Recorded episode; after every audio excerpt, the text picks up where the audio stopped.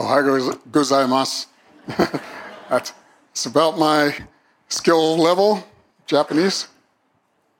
I'd first like to give honor to God, uh, to our pastors, our church officers, the lay ministry leaders, members of this church, visitors present today, and those joining us online.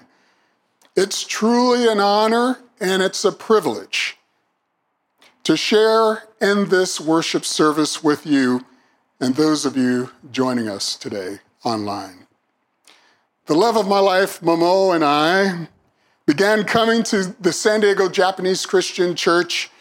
Uh, I originally said December, but she corrected me, it's November.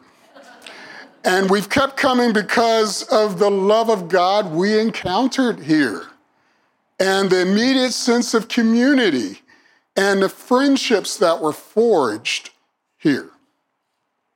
Uh, Momo and I would also like to thank you uh, for uh, your prayers, for my mother, and for our safe travel to Pennsylvania and back.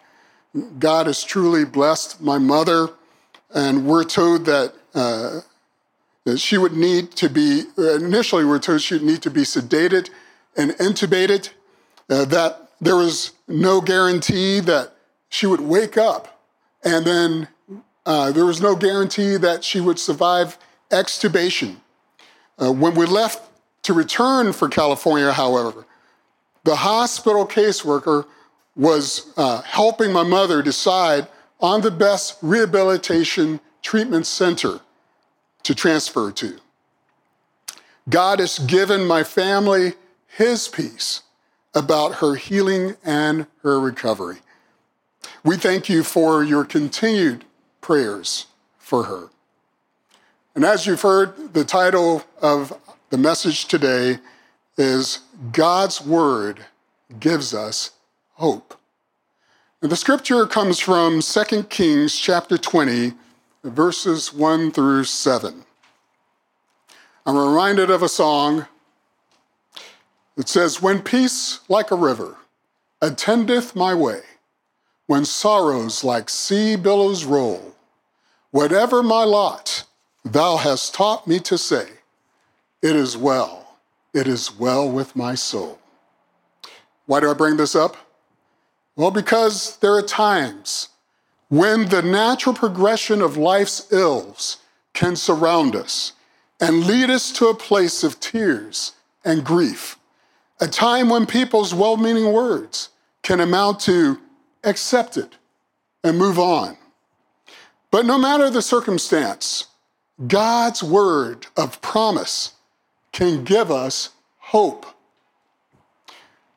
We get an indication first, uh, looking at the setting here in verse 1. The first three words of verse 1 say, In those days. What days? Well, I'm glad you asked. We're going to look at uh, the scripture leading up to our text, uh, specifically in 18 and 19, chapters 18 and 19 of 2 Kings, that cover over a decade of history in those days. We'll learn that more about the rise of an imperialistic superpower bully, Assyria Think of it this way Assyria is to Israel and Judah as Russia is to Ukraine. Assyria had besieged the northern kingdom of Israel in the fourth year of King Hezekiah's reign in the southern kingdom of Judah. And after a three year campaign, Assyria sacked Israel, deporting its population and taking its resources.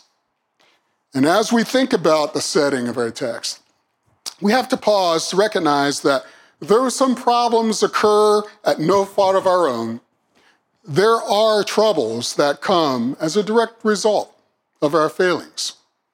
Uh, Northern Kingdom of Israel, for instance, did not obey the Lord their God. They broke the covenant he made with them. They disobeyed the laws given by Moses. And the scriptures tell us that they would not listen and they would not obey. says 2 Kings 18, verse 12. Dr. J. Vernon McGee comments The northern kingdom was defeated. Now there was nothing, not even a barbed wire fence between Assyria and Judah. King Hezekiah was in a bad spot in those days. Within the following 10 years, Assyria applied economic pressure on Judah, demanding its resources, and Hezekiah resisted. We know this from 2 Kings 18, verses 13 through 16, wherein the Assyrian army overtook all of Judah's fortified cities, at which time Hezekiah sends a message to Assyria to say that he's finally ready to pay whatever Assyria demands, which was the equivalent of 22.5 tons of silver and 2.25 tons of gold in those days. A great Assyrian army returned, and this time employing information or psychological warfare against Judah and a show of force to convince Judah to surrender. Assyrian propaganda was particularly crafted to dissuade Judah from trusting in its allies like Egypt, its own Judean armies, its own leadership, and God Himself. Hezekiah responded by praying and seeking a word from the Lord. We read, for instance, in 2 Kings 19, verses 15 through 19, and 2 Chronicles 32, verse 21, that Hezekiah presented written threats received before God in prayer. And God prophetically answered via is Isaiah, sending an angel who, in one night, breaks the Assyrian siege, killing 185,000 key leaders, captains, and decorated warriors. In those days, by the time of our text, 2 Kings chapter 20, God has gotten Hezekiah through tough times. God has kept his word, and Hezekiah's faith has grown. And now Hezekiah is faced with an even greater threat. Let's take a closer look at, and see how a word from the Lord gave him hope and changed his life. Three ideas that help me glean from Hezekiah's experience. An example were as follows, and I would ask that you repeat after me. The bad implication, the bitter intercession, the bountiful impartation. Now you have the sermon, we can all go home. Just kidding. The bad implication. An implication, of course, a conclusion that can be drawn from something, but is not explicitly stated. Look at verse 1, the first clause. In those days, Hezekiah was sick and near death. As if national, military, political, and economic turmoil instigated by Assyrian aggression wasn't enough, King Hezekiah now has a major health concern. That we know from the text in that first clause is that at the rate Hezekiah's condition was declining, people could conclude that he was not going to survive. And then he received the bad news, confirming everyone's suspicion. Independent of God's intervention, his condition was terminal. The rest of that verse says, and Isaiah the prophet, the son of Amos, went to him and said to him, Thus says the Lord, set your house in order, for you shall die and not live. Has anyone here ever received bad news? News that marked the end of hopes and dreams? News that suggests it's all over, that we should accept our lot and move on. Hezekiah has just been given a poor prognosis. Based on an inflammatory and ulcerated sore condition, we get, it, We get that information or some of that from verse 7. A condition that has progressed to its final stage. He is told that nothing more can be done for him, that he should accept it and begin to think about end of life preparations. End of life considerations appropriate today would include a living will, an advance directive, do not resuscitate, do not intubate orders, and palliative and hospice care options so that the last moments could be made as comfortable as possible. No matter where we are in the continuum of time, the prospect of death can be overwhelming. And this moment must have been overwhelming for Hezekiah. What kind of man was Hezekiah? What would Hezekiah need that could revive his spirit and sense of hope? Well, we get some idea of this as we turn the pages back again and learn that King Hezekiah was a man of courage, a courageous man of faith, who, no matter the circumstance, never lost faith in God. When he came to power, for instance, he exerted moral courage, reversing his father's policies, making reforms that sparked national revival, cleansing the land of idol worship and images erected to idol gods. On par with King David, his trust in the Lord was unmatched by his predecessors and by kings who would follow. He frequently sought a word from the Lord concerning circumstances he faced and obeyed the word of God. And the scriptures tell us that the Lord was with him. He prospered wherever he went. And he rebelled against the king of Assyria and did not serve him. He subdued the Philistines as far as Gaza and its territory, from watchtower to fortified cities, says 2 Kings 18, verses 7 through 8. He exerted physical courage, resisting Assyrian and Philistine aggression. He did all this while a more pernicious enemy waged warfare on his health, a battle at the time of our text that he was desperately losing. We will read that only one thing could help revive his spirit and give him hope a word from the Lord. To what or whom do you turn when trouble hits home? When the circumstances seem hopeless. And now we're at our second point the bitter intercession. To intercede is the act of asking or requesting to God for oneself or others. Let's look at verses 2 and 3. Then he turned his face toward the wall and prayed to the Lord, saying, Remember now, O Lord, I pray, how I've walked before you in truth and with a loyal heart, and have done what was good in your sight. And Hezekiah wept bitterly. Hezekiah had confidence in God.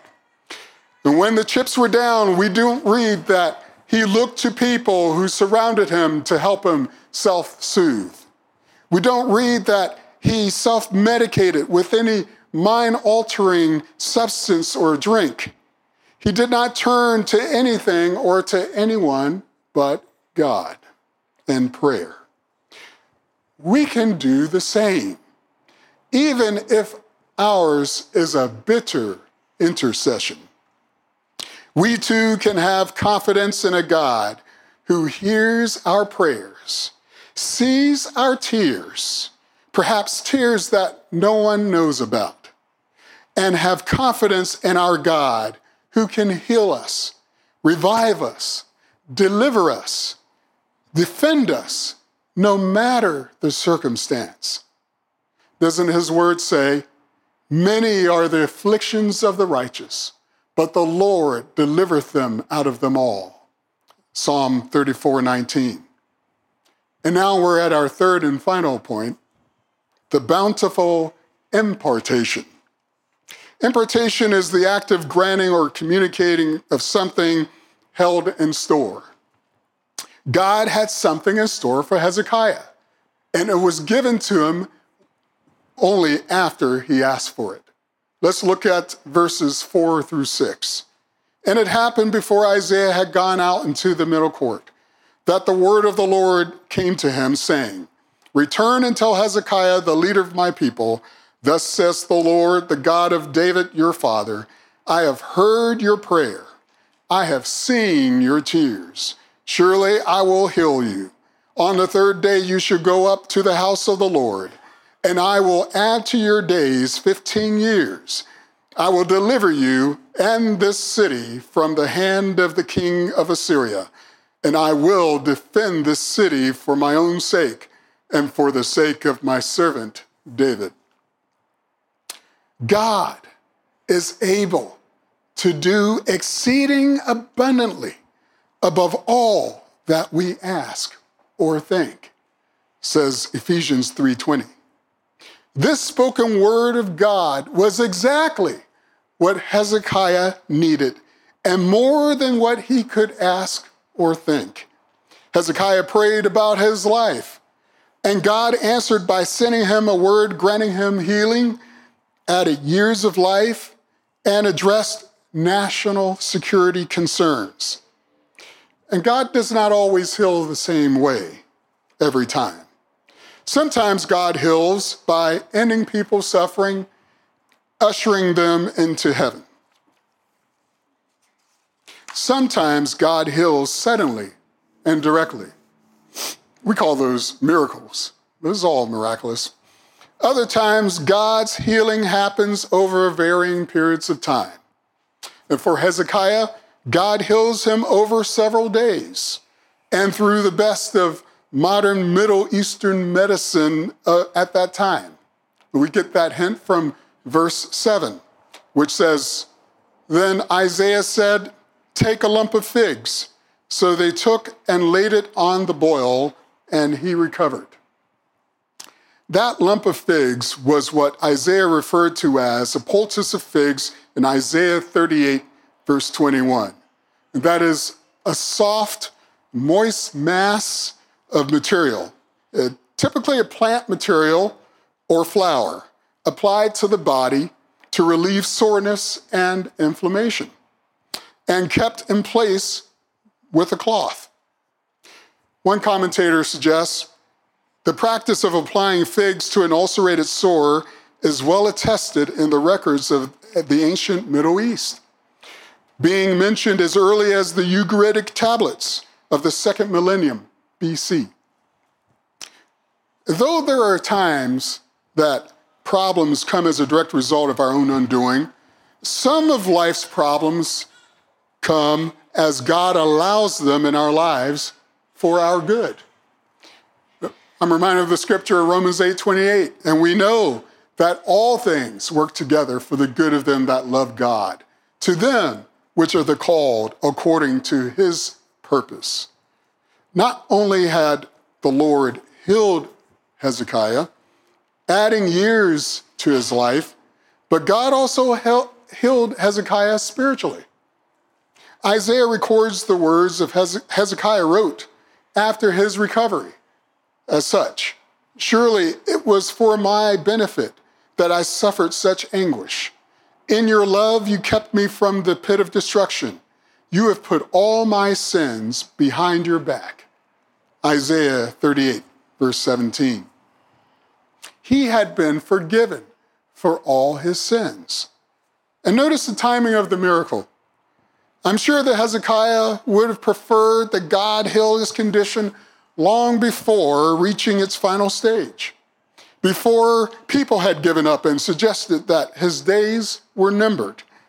When God fulfills his promises, he does it according to his timetable, in the fullness of time, at the perfect time. And God watches over his word to perform it. If he said it, it's going to happen. And that's why we as Christians need to study God's words, God's promises, and His written word. The same can be said about prophecy. The test of true prophecy is that it will happen. How God does it and when He does it, that's up to Him. And this is why I would like to share my testimony of what God did for me. Early in 2019, I received advance notice. To me, it was a bad implication that I would have to retire the following year due to non promotion, even though I still had another one last evaluation for promotion before retirement. My wife and I prayed about it, as we have many times have done in the past, sometimes in bitter intercession. But it was at a Bible study, a young woman gave me a word of prophecy, a word from God of bountiful impartation that I was going to be promoted and that people would marvel. That word was an answer to prayer. And when I retired from the Navy in October of 2020, there was no retirement ceremony due to COVID 19 safety measures. Retirement ceremony plans have been canceled twice. Seven days after I was out, after I was completely out of the military and retired, the selection for promotion list was disseminated. And I started receiving congratulatory calls from colleagues. Continued service at the next rank was a matter of prayer for us. So I petitioned the Board for Correction of Naval Records, and seven months later, the Secretary of the Navy's board decided that all records would be corrected to show that I had indeed been promoted and I, that I'd never retired. It was exactly seven months after I started civilian work as a hospital chaplain. I resigned. I resigned. I sold my home. We moved to California and reporting for duty in seven days. God did exactly what he said he would do. People are still baffled over the fact that I returned to active duty and was promoted after retiring. That the way that I was promoted, the years added onto ministry in the Navy were done in such a way that only God could get the glory. God can reverse what others have said is too late. God can heal and deliver what has been proclaimed dead. When God says live, there's no force that can change that. His word overrules what people say. God restored my Navy career after it was all over. I think of Vera, my sister, youngest sister, had stage three pancreatic cancer and reoccurring pancreatitis. Vera cried out to God, asking that he spare her life. My mother told Vera, God said, You will live and not die. And I read somewhere that the Whipple procedure that she underwent, wherein the head of the pancreas, the first part of the small intestine, the gallbladder, and the bile duct are, are removed, has a 25% survival rate.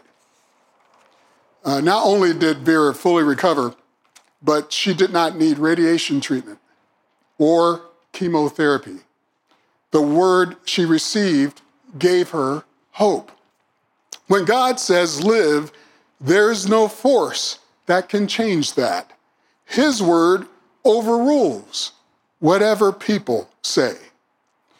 There are times that God chooses to intervene by healing us emotionally, giving us His peace that can get us through the worst of circumstances. Now, for example, the writer of the hymn, It Is Well With My Soul, Horatio Spafford. God gave him his peace despite tragic losses. Horatio Spafford, some of you may know his story, a devout Christian and Presbyterian layman and businessman. Originally from Troy, New York, and living in Chicago, had a very successful legal practice specializing in international law and worked as a professor of medical jurisprudence at Lind University and trustee and benefactor at what is now McCormick Theological Seminary. This Sunday school teacher's closest friends were evangelists like the famous Dwight L. Moody, also from Chicago. At no fault of his own, this man's faith would suffer some of the worst types of loss. First, his son died. Shortly thereafter, there was the October 1871 Great Chicago Fire, wherein he lost all of his real estate investments along the Lake Michigan shoreline and his law office, all overnight. In November of 1873, he had planned on joining his wife and four daughters on a European vacation trip. But at the last minute, a real estate sale of some of his fire damaged property delayed him after his family embarked upon their transatlantic journey aboard the luxurious ship, the SS Ville Havre. On 22 November, the SS Ville Havre was struck by a Scottish ship, Loch Earn, causing a 12 foot hole in the SS Ville Havre's hull. Some passengers died upon impact, but within 12 minutes, his four daughters were lost, ages 11, 9, 5, and 2. And on his way to Cardiff, Wales, to join his wife where 86 other survivors landed, he reportedly penned the words of the poem, later to be published as a hymn It is well with my soul. In closing, not only does God hear our prayers, and sees our tears, but his word can bring about healing, regeneration when people tell us it's all over. Deliver us, protect us as we put our trust in God and in his word. In fact, God's word promises eternal life to anyone who will believe on Jesus Christ, the Word made flesh, as Savior and Lord. Paul writes, But what does it say? The word is near you, and in your mouth and in your heart. That is the word of faith which we preach. That if you confess with your mouth the Lord Jesus and believe in your heart that God has raised him from the dead, you will be saved. For with the heart one believes unto righteousness and with the mouth confession is made unto salvation. Let us pray. Father, in Jesus' name, we thank you for your word that encourages us to know that your word gives us hope. There may be someone among us who may be looking for hope and hasn't found it. And They've heard the scripture that their hope could be in God, that they can know the love of God for themselves, that all they need, would need to do is confess you as their Lord and Savior, believing in their heart that you raised Christ from the dead. And by that, they can be saved. Lord, we pray for that person or those persons now, here or online, that you save them today. Lord, we're lifting up before you any among us who, after uh, we're, we're Christians already, but Lord, we may be uh, experiencing some difficulties in life. Lord, we're asking that your word will come alive in our hearts today. May we grab on to the hope that we know is in God. In Jesus' name we pray. Amen.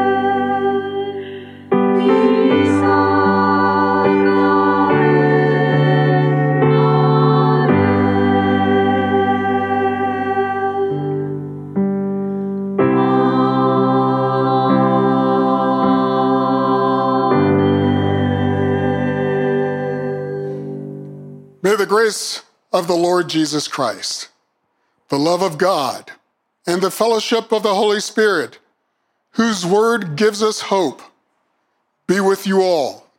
In Jesus' name, amen.